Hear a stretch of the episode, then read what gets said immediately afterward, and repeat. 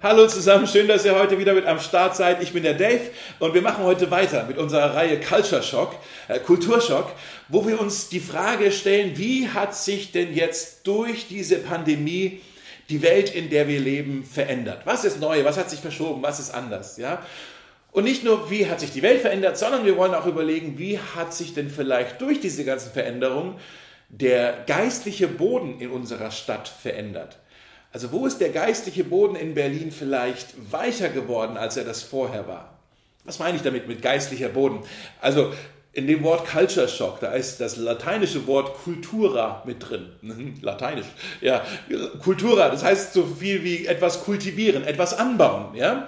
Ähm, Agrarkultur, da kriegen wir das Wort zum Beispiel her. Deshalb, wir wollen auch überlegen, geistlich gesehen, wo ergeben sich denn jetzt für uns vielleicht neue Möglichkeiten, neue Chancen, dass wir etwas pflanzen, dass wir eine Saat sehen, dass wir etwas zum Wachsen bringen können oder dass wir irgendwo etwas ernten dürfen. Ja?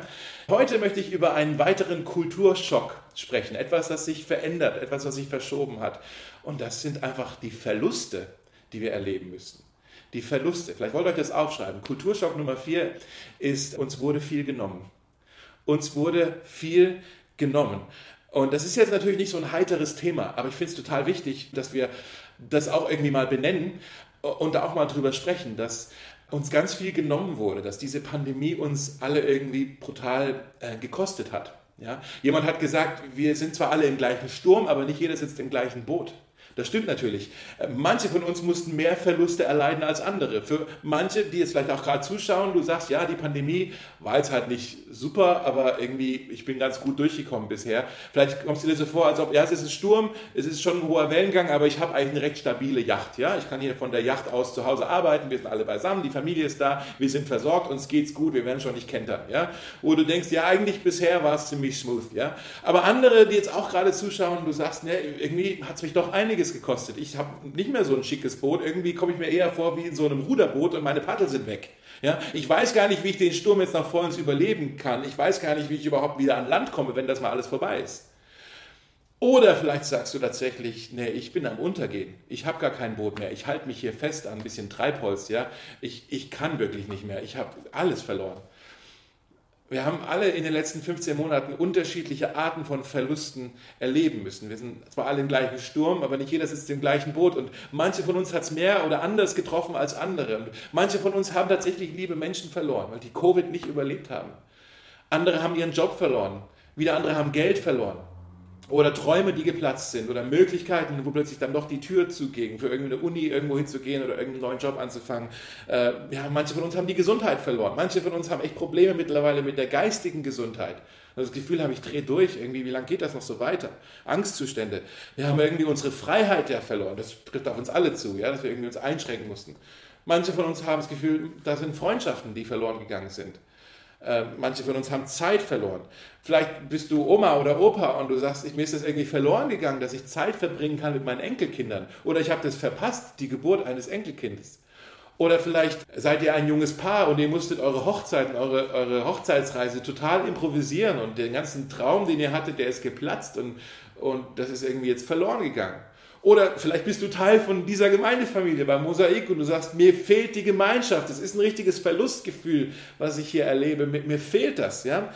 Ich glaube, die meisten von uns, wir haben noch gar nicht geschnallt, wir haben es noch gar nicht realisiert, was uns eigentlich alles genommen wurde, was wir an Verlusten haben, was uns diese Pandemie gekostet hat. Und das wird uns, glaube ich, jetzt erst, wo der Sturm hoffentlich so langsam vorbeigeht, wird uns das mehr und mehr bewusst werden wie, wie, viel uns das gekostet hat, was uns alles genommen wurde. Und ich glaube, je mehr uns das bewusst wird, desto mehr wird in uns und auch um uns herum, bei den Menschen um uns herum, ganz viel Traurigkeit in unseren Herzen sein.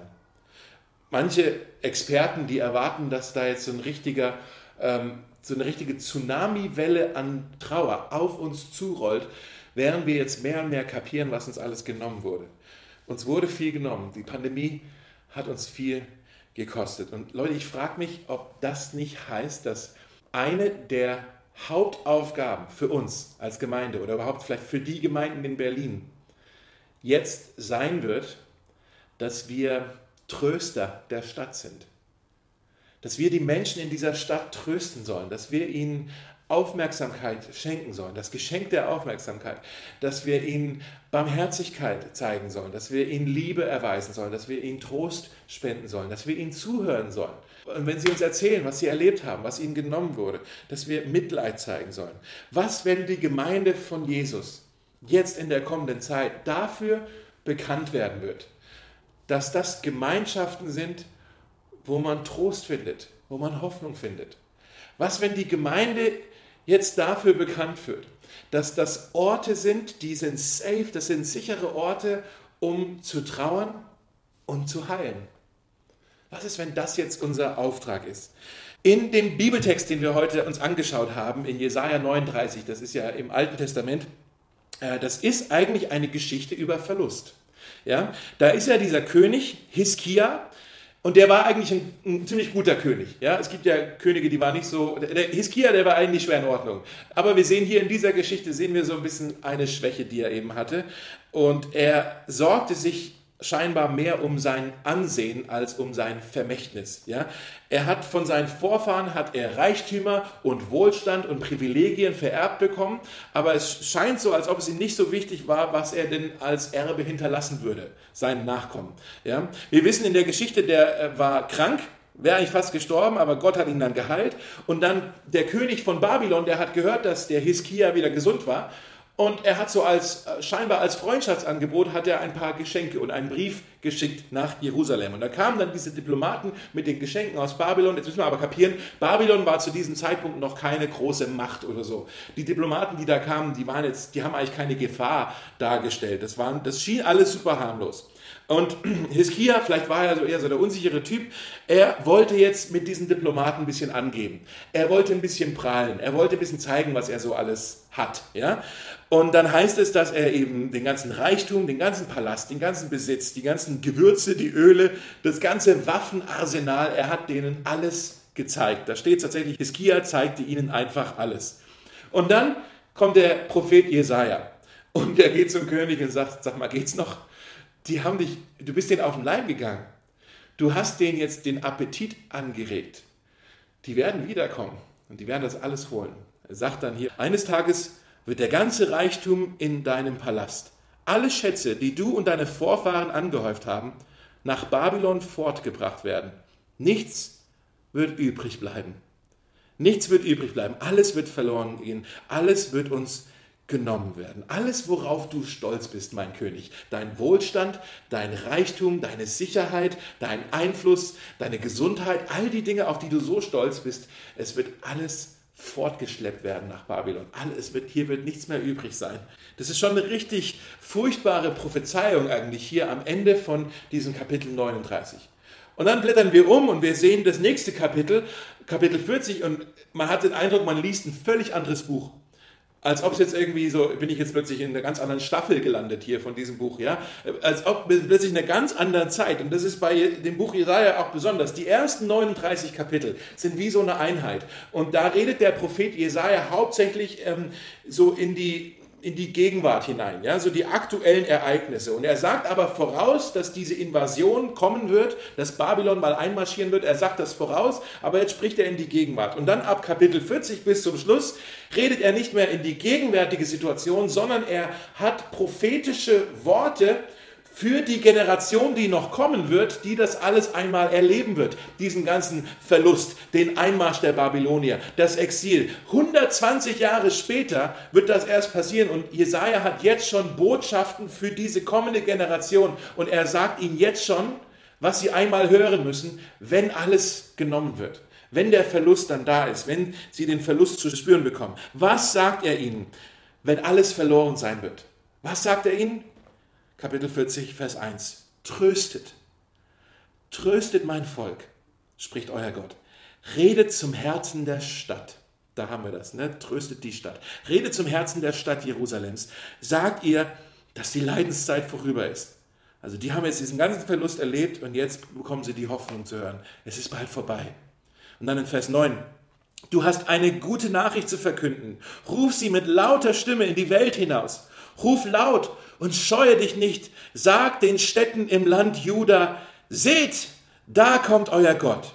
Der redet jetzt hier von der Ankunft von Jesus, von dem kommenden Messias. Das ist ja auch nochmal hunderte von Jahren später. Das wird jetzt hier vorausgesagt. Seht, da kommt euer Gott. Die Hoffnung ist da. Ja, der Herr kommt als ein mächtiger Gott. Er herrscht mit großer Kraft. Und er wird seine Herde weiden wie ein Hirte. Die Lämmer wird er im Arm tragen und sie auf seinem Schoß halten. Okay, klar, unsere Story, unser Erlebnis mit der Pandemie, das können wir jetzt nicht vergleichen mit dem babylonischen Exil. Aber möchte ich trotzdem sagen, so wie der König Hiskia, so haben auch wir uns als Generation, ja, in, im Westen vor allem, wir haben uns verlassen auf unseren Wohlstand, auf unsere Gesundheit, auf unsere Privilegien, auf unsere Sicherheit. Ja, darauf haben wir gebaut und jetzt merken wir irgendwie, wir haben auf alles auf die Privilegien gesetzt und jetzt merken wir in den letzten 15 Monaten, manches davon äh, wurde uns genommen und, und das ist richtig krass, es, wir, wir haben festgestellt, es kann uns alles genommen werden. Das ist äh, nicht so leicht, sich das einzugestehen, aber das haben wir jetzt eigentlich so ein bisschen zu spüren bekommen. Das ist alles ganz schön fragil. Es kann uns das alles genommen werden. Und sich das einzugestehen oder überhaupt dies, dieses Verlustgefühl, was das mit sich bringt, das so zu spüren, dass das ist und das wird auch noch äh, so ziemlich, es wird uns treffen wie, wie so ein Schlag in den Magen. Ja? Das, das, je mehr uns das bewusst wird. Und ich glaube, Gott sagt zu uns deshalb genau das Gleiche wie durch den Propheten Jesaja. Er sagt, tröstet das Volk. Das Volk, das vom Verlustgefühl geplagt ist, tröstet das Volk, redet zum Herzen der Stadt. Scheut euch nicht. Die Menschen in Berlin, die brauchen jetzt Hoffnung. Deshalb zeigt auf den Messias, weist sie hin auf Jesus, den, den Hirten, der sie nahe trägt an seinem Herzen, wie die Lämmer, wie der Hirte die Lämmer in seinem Arm trägt, der, der Hirte, der, der sie heil macht, der sie pflegen wird. Seht ihr das, Leute? Die Trauer ist eigentlich eine unglaubliche Tür, um Menschen von der Liebe Jesu zu erzählen. Und wenn das das ist, was wir tun sollen, dann müssen wir kapieren, wie geht man denn um mit den Verlusten des Lebens. Ja, ich habe ja schon gesagt, wir haben alle unterschiedliche Verluste selber erlebt. Äh, wir sind alle im gleichen Sturm, nicht alle im gleichen Boot. Äh, aber wir müssen das lernen, mit Verlusten zu leben. Und deshalb die Frage ist, wie gehen wir denn mit unseren Verlusten um? Und wenn wir das gelernt haben, dann können wir auch anderen Leuten helfen, mit den Verlusten des Lebens äh, umzugehen. Deshalb habe ich heute fünf Schritte, wie man mit Verlusten umgeht. Das sind nicht unbedingt chronologische Schritte, die kann man auch durcheinander gehen, glaube ich. Aber das sind fünf Schritte, die helfen uns, und die helfen uns, anderen zu helfen. Okay? Schreibt euch das einfach schnell auf. Das erste, was wir lernen müssen und was wir auch, wo wir anderen helfen können, das äh, zu lernen, ist, trau dich zu trauern. Trau dich trauern. Okay? Trau dich zu trauern. Und es ist nicht nur irgendwie ein Wortspiel, sondern es gehört Mut dazu, zu trauern. Verluste gehören zum Leben mit dazu. Schmerz ist im Leben unvermeidbar. Aber wie wir mit Schmerz umgehen, wie wir darauf reagieren, ist immer eine Entscheidung. Und zu trauern ist eine Entscheidung, die wir treffen müssen. Wir versuchen nämlich instinktiv eigentlich die Trauer zu vermeiden, weil sie sich irgendwie ja unangenehm, weil sie sich schmerzhaft anfühlt. Aber die Trauer ist gesund. Verdrängung, das ist ungesund. Trauer ist gesund. Jesus sagt in Matthäus 5, dass die gesegnet sind, die trauern. Selig sind die, die trauern, denn sie werden getröstet werden. Was für ein unglaubliches Versprechen Jesus. Die werden getröstet werden. Wer wird getröstet werden? Die, die trauern, die werden getröstet werden. Wir neigen ja oft dazu, so ein bisschen was vorzuspielen, was vorzutäuschen. Ne? Wenn wir Schmerzen haben, sagen wir, nee, nee, ich bin okay, macht euch keine Sorgen, macht euch keinen Kopf, mir geht's gut. So, ne? Was sagt Jesus? Selig sind die, die das überspielen, die werden getröstet? Nein, selig sind die, die trauern, die, die da den Mut haben, ehrlich zu sein. Sie werden getröstet werden. Ich möchte das sagen, mal vor allem an meine Männerfreunde hier, die ihr zuschaut. Vielleicht magst du das aufschreiben. Was wir verstecken, kann Gott nicht heilen. Was wir verstecken, kann Gott nicht heilen. Ich möchte dich fragen, welche Verletzung hast du erlebt, wo du so tust, als ob sie dir nicht wehtun? Welche Verletzung hast du in deinem Leben erlebt und du tust so, als ob sie dir nicht wehtun? Du willst einfach Mr. Tough Guy sein, ja? Vielleicht hast du ein Papa, der Alkoholiker war, ist. Vielleicht ähm, haben sich deine Eltern scheiden lassen, als du jung warst. Vielleicht ähm, hast du deinen Job verloren. Vielleicht hat dich deine Freundin verlassen. Ja, was für Verletzungen hast du erlebt, wo du so tust, als ob es dir nicht wehtut? Seht ihr, das Problem ist, wenn Kindern und vor allem wenn Jungs gesagt wird, hey, weine nicht, heul nicht. Ein Indianer kennt keinen Schmerz. Ja? Wenn Jungs gesagt wird, dass sie nicht weinen dürfen, dann wachsen sie später auf und werden Männer, die nicht trauern können, wenn sie Verluste erleben. Ihr Eltern oder auch ihr Lehrer oder ihr Erzieher oder wer auch immer mit Kindern zu tun hat, hört auf, den Kindern zu sagen, dass sie nicht weinen dürfen. Die dürfen weinen, die müssen das doch nicht runterschlucken. Äh, wenn, wenn wir den Kindern sagen, hey, heul nicht rum, hör auf zu weinen, was wir denen da eigentlich sagen in dem Moment ist, mir ist es wichtiger, dass du jetzt keinen Lärm machst, als dass ich dich jetzt trösten kann. Versteht ihr, was ich meine? Hör auf, Lärm zu machen. Dein Lärm, der stört mich jetzt. Das, mein Komfort ist mir jetzt wichtiger, als dass ich dir Komfort gebe, dass ich, dass ich dich tröste. Ja? deshalb lasst uns aufhören, den Kindern zu sagen, dass sie nicht weinen dürfen. Wir, wir müssen uns trauen zu trauern. Ich möchte dir einfach einen praktischen Vorschlag geben. Fang mal an, eine Liste zu machen mit Dingen in deinem Leben, die dir wehgetan haben, die du nie wirklich betrauert hast. Das ist vielleicht erstmal eine intellektuelle Aufgabe, dann lass es auch sinken in dein Herz. Mach erstmal so eine, so eine Trauerinventur bei dir. Und schreib das mal auf, die Verluste, die du in deinem Leben hattest, vielleicht auch spezifisch jetzt in den letzten 15 Monaten. Versuch das mal zu benennen. Wo hast du Verluste erlebt? Und das braucht Mut, das zu tun. Aber Jesus sagt, selig sind die, die trauern, denn sie werden getröstet werden. Das Zweite, was auch Mut braucht, ist, teile deine Trauer mit anderen. Teile deine Trauer mit anderen. Alleine verheilen wir nicht gut. Ja, wir brauchen einander. In Galater 6, Vers 2 heißt es, helft einander, eure Lasten zu tragen, so erfüllt ihr das Gesetz von Christus. Helft einander eure Last. Also, wenn, wenn du Schmerzen trägst, dann soll ich dir helfen, diese, diese, diesen Schmerz, diese Last zu tragen. Wenn ich Schmerzen, wenn ich Trauer habe, sollst du mir helfen, diese Last zu tragen. Und dann heißt es, so erfüllt ihr das Gesetz von Christus. Was ist das Gesetz von Christus? Liebe deinen Nächsten wie dich selbst. Das ist das Gesetz von Christus. Immer wenn du jemand anders hilfst, seine Trauer, sein Leid, seine Last zu tragen, dann erfüllst du das Gesetz von Christus. Teile deine Trauer mit anderen. Trauer verheilt in Gemeinschaft. Deshalb haben wir bei uns auch die Kleingruppen. Du brauchst eine Kleingruppe, damit du ein paar Leute mit dir um dich herum hast, denen du auch mal erzählen kannst, wenn es dir mies geht, wenn du Verluste äh, erfahren musst. Im Römer Kapitel 12 sagt Paulus, und ich glaube, er hat da speziell die Kleingruppen vor Augen gehabt, freut euch mit den Fröhlichen und weint mit den Weinenden. Freut euch mit den Fröhlichen. Wenn einer in der Kleingruppe was Wunderbares erzählt, was ihm passiert ist, dann freuen wir uns alle mit. Ja, das feiern wir. Und wenn einer wirklich eine miese Zeit hat, wenn einer durch eine Krise geht, dann, dann gehen wir mit dem durch die Krise durch. Dann weinen wir mit dem Weinenden. Und ich möchte ja gerade noch mal einen Tipp geben. Wenn in eurer Kleingruppe jemand erzählt von, von, von, von Schmerz, von Leid, von, von Verlusten, von etwas, was ihn traurig macht, was ihm wehtut, dann bitte, bitte, lasst uns das, äh, aus, das, das Wort immerhin aus unserem Vokabular einfach streichen. Das Wort immerhin, so. Weil wir meinen irgendwie, damit können wir jemanden trösten. So. Immerhin kannst du einen neuen Job finden. Immerhin kannst du ja eine neue Freundin finden. Immerhin kannst du noch mal heiraten. Immerhin kannst du ja noch mehr Kinder machen. Immerhin, immerhin tröstet nicht. Immerhin ist ein furchtbares Wort. Immerhin ist der Versuch, den Schmerz von jemandem, der leidet, zu verharmlosen, das zu minimieren. Manchmal sagen wir sogar, immerhin hast du deinen Glauben, ja? Als ob der Glaube, der Glaube, der Glaube macht den Verlust ja nicht weniger schmerzhaft. Nur weil wir Glauben haben, tut doch der Verlust nicht weniger weh. Natürlich, der Verlust ist doch genauso schmerzhaft. Also teile deine Trauer mit anderen. Das dritte, nimm dir Zeit zu trauern.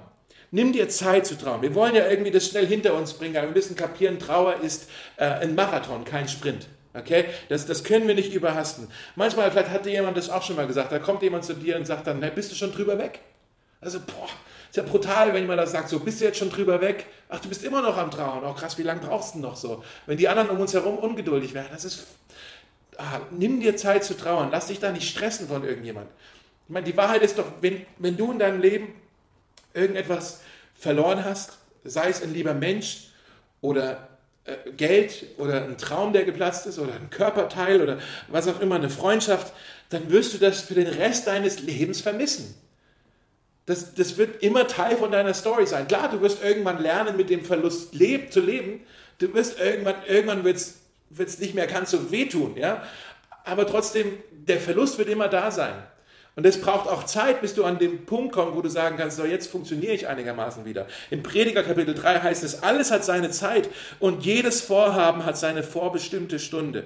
Weinen hat seine Zeit und Lachen hat seine Zeit. Trauer hat seine Zeit und Tanzen hat seine Zeit. Was bedeutet das? Das Leben besteht aus Höhen und Tiefen aus Berggipfeln und Tälern. Ja? Es gibt die Zeiten der Heiterkeit und es gibt die Zeiten der Trauer. Und diese Zeiten, das ist mehr als nur ein Tag oder auch nur eine Woche oder ein Monat, sondern nimm dir die Zeit, die du brauchst, zu trauern. Ich glaube, einer der Gründe, warum wir uns die Zeit oft nicht nehmen, ist aber der Grund allgemein, warum wir Angst haben vor der Trauer. Es ist die Angst tatsächlich, dass wir denken, oh, wenn ich mich da richtig reinstürze jetzt, dann komme ich da nie wieder raus. Dann, dann, das wird mich ja auffressen das, das wird mich total runterziehen, wenn ich die Trauer jetzt zulasse und mir, mir richtig die Zeit nehme zu trauern. Aber ironischerweise ist es genau andersrum. Was dich auffressen wird, ist der Versuch, es irgendwie zu überspielen, es zu verdrängen. Aber was dich heilen wird, ist tatsächlich die Trauer. Wenn du dich der Trauer stellst und sagst, das ist der Verlust, der tut weh, den will ich jetzt durchtrauern, ja? Und dann findest du die Heilung. Okay, die wichtigste Frage. Wo finden wir denn die Heilung? Wirklich, das ist die wichtigste Frage. Und äh, die ersten drei Schritte bisher, die sind gut, aber ohne den vierten Schritt ist es vielleicht auch wieder wertlos. Wo finden wir die Heilung? In Matthäus 14, glaube ich, finden wir ein Indiz dafür, wo die Heilung ist. Da ist Folgendes passiert. Johannes der Täufer, das ist ja der Cousin gewesen von Jesus, der wurde hier ermordet, der wurde geköpft von Herodes. Ja? Und die Freunde von dem Johannes, die Jünger von dem Johannes, die haben ihn dann, ich, ich lese es euch mal vor, Matthäus 14, Vers 12, da steht dann, die Jünger von Johannes holten seinen Leichnam und bestatteten ihn. Also das ist hier die Trauer. Ne? Sie haben die Trauer geteilt, sie haben sich das getraut, das zu machen. Aber dann der nächste Schritt. Dann gingen sie zu Jesus und erzählten ihm, was geschehen war. Das ist, glaube ich, der, der wichtigste Schritt von allen. Nummer vier. Geh und erzähl es Jesus. Geh und erzähle es Jesus. Das ist der wichtigste Schritt für uns und ist auch die wichtigste Einladung. Das Wichtigste, was wir den Leuten in Berlin, die mit Trauer zu kämpfen haben, die mit Verlusten zu kämpfen haben, das Wichtigste, was wir ihnen sagen können, ist, geh und erzähle es Jesus. Geh und erzähle Jesus davon. In Hosea Kapitel 7, da sagt Gott, die Menschen, die trauern, die, die rufen nicht von Herzen zu mir, sondern sie liegen jammernd in ihren Betten. Die heulen rum in ihren Betten, Betten, aber die rufen nicht zu mir. Die sollen doch zu mir kommen mit ihrem Leiden. Deshalb sagt auch Jesaja, tröstet das Volk. Ja, wie denn? Tröstet das Volk, indem ihr ihnen vom, vom kommenden Messias erzählt, von dem Hirten, der da kommt, der sie heil machen wird, der, der, sie, der sie gesund machen wird. Zeigt auf Jesus. Geht und erzählt es Jesus. Warum können wir Jesus davon erzählen? Nun, ich glaube erstens ist, weil die Bibel sagt, dass Jesus ein Mann der Schmerzen war, der mit Leiden vertraut war. Jesus, vor allem als er am Kreuz hing, als er wirklich litt für uns, ja, da hing er dort und es wurde ihm alles genommen. Jeden erdenklichen Verlust hat er am Kreuz ertragen. Er hing dort, splitternackt. Er hatte nicht mal mehr seine, seine Klamotten am Leib. Seine Freunde haben ihn verlassen. Der Vater im Himmel hat sich von ihm abgewandt und das Kreuz raubte ihm wirklich, es raubte ihm seinen letzten Atemzug. Alles wurde ihm genommen. Er hat jeden Verlust gespürt. Das heißt, Jesus kennt Schmerz. Jesus kennt Verlust. Wenn wir mit unserer Trauer zu Jesus kommen, dann weiß er, wie sich das anfühlt dann weiß er, was wir durchmachen. Er weiß, wovon wir reden, wenn wir sagen, Jesus, ich habe hier Verlust erlebt. Jesus ist ein mitleidender Gott. Jesus ist ein mitfühlender Gott. Ja? Und irgendwie, und ich kann es mir nicht erklären, wie das ist oder warum das so ist, aber irgendwie, es ist was Besonderes. Jesus kommt uns dann an, an, am nächsten. Er, uns, er steht uns dann am nächsten, wenn wir trauern wenn wir leiden, vielleicht hast du das auch schon erlebt, als du durch schwierige Zeiten gingst, als du durch Krisen gingst, dass du da Jesus ganz besonders nahe warst. Das ist so was ganz Besonderes, ein Geheimnis eigentlich.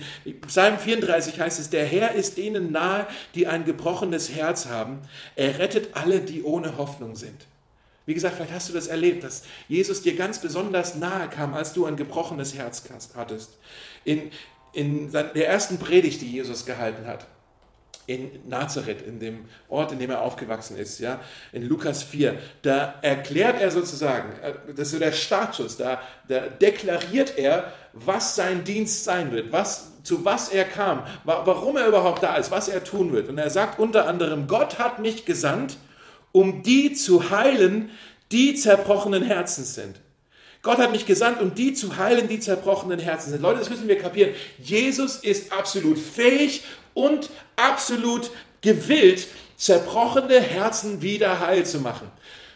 Warum kann er das? Weil er selbst unseren Verlust und das ganze Leid, was wir erleben, hat er auch am Kreuz selbst erlebt. Er hat das, er hat das auch durchgemacht und er hat es überwunden und deshalb ist er fähig und gewillt, unsere Herzen wieder heil zu machen. Leute, das ist der Schlüssel. Das ist die Hoffnung, die wir haben. Deshalb können wir mit Hoffnung trauern. Deshalb können wir mit Hoffnung trösten. Paulus sagt ja, wir sollen nicht trauern wie die Menschen, die keine Hoffnung haben. Wir sollen wir dürfen mit Hoffnung trauern, mit Hoffnung andere trösten. Wir kennen den Gott, der die zerbrochenen Herzen heilt. Und in einer Zeit und in einer Stadt, in der so viele Menschen ein zerbrochenes Herz haben, dürfen wir auf diesen Jesus zeigen und sagen, hier ist der Hirte, der sich eurer annimmt.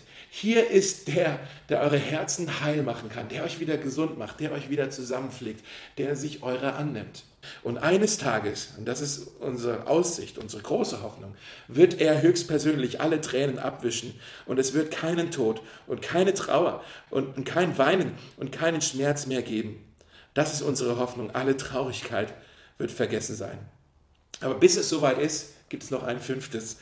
Und das ist, tröste andere durch deinen Schmerz. Tröste andere durch deinen Schmerz. Okay, sagst du, Dave, was meinst du jetzt damit? Äh, ich versuche es mal kurz noch zu erklären überleg mal kurz, wer kann besser jemand trösten, der einen Job verloren hat, als jemand anders, der diesen Schmerz kennt und auch schon mal einen Job verloren hat? Wer kann besser jemand trösten, der äh, einer chronischen Krankheit, wie Long Covid zum Beispiel, leidet, als jemand anders, der auch weiß, wie sich das anfühlt, wenn plötzlich die Energie weg ist? Ja? Wer kann besser jemanden trösten, der durch eine Scheidung geht, durch eine Beziehungskrise vielleicht, als jemand anders, der auch schon Beziehungskrisen durchmachen musste? Ja? Wer kann besser jemandem helfen, der zu Hause einen schwierigen Teenager hat? als einer, der auch schon Teenager erziehen musste. Ja? Wer kann besser jemanden trösten, der vorm Bankrott steht, als der, der auch schon alle Finanzen, alles Geld, allen Besitz verloren hatte?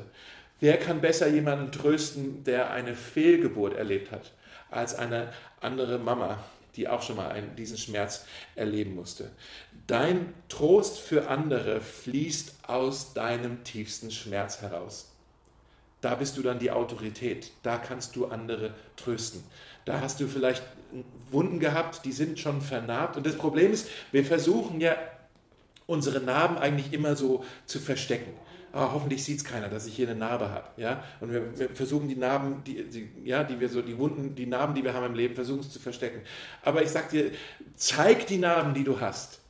Zeig sie stolz als Beweis dafür, dass Gott dich gesund gemacht hat, dass das verheilt ist, dass es, dass es wieder gut ist. Ja, denn diejenigen, die vielleicht noch eine offene Wunde haben und sich überlegen, oh, werde ich da je wieder heilen oder wird es jetzt mein Leben lang eine offene Wunde sein? Werde ich das jetzt mein Leben lang jeden Tag betrauern müssen? Wenn die deine Narbe sehen und sagen, oh, bei dir ist es verheilt, das gibt denen Hoffnung, das gibt denen Zuversicht, dann, oh, dann kann es bei mir vielleicht auch heilen.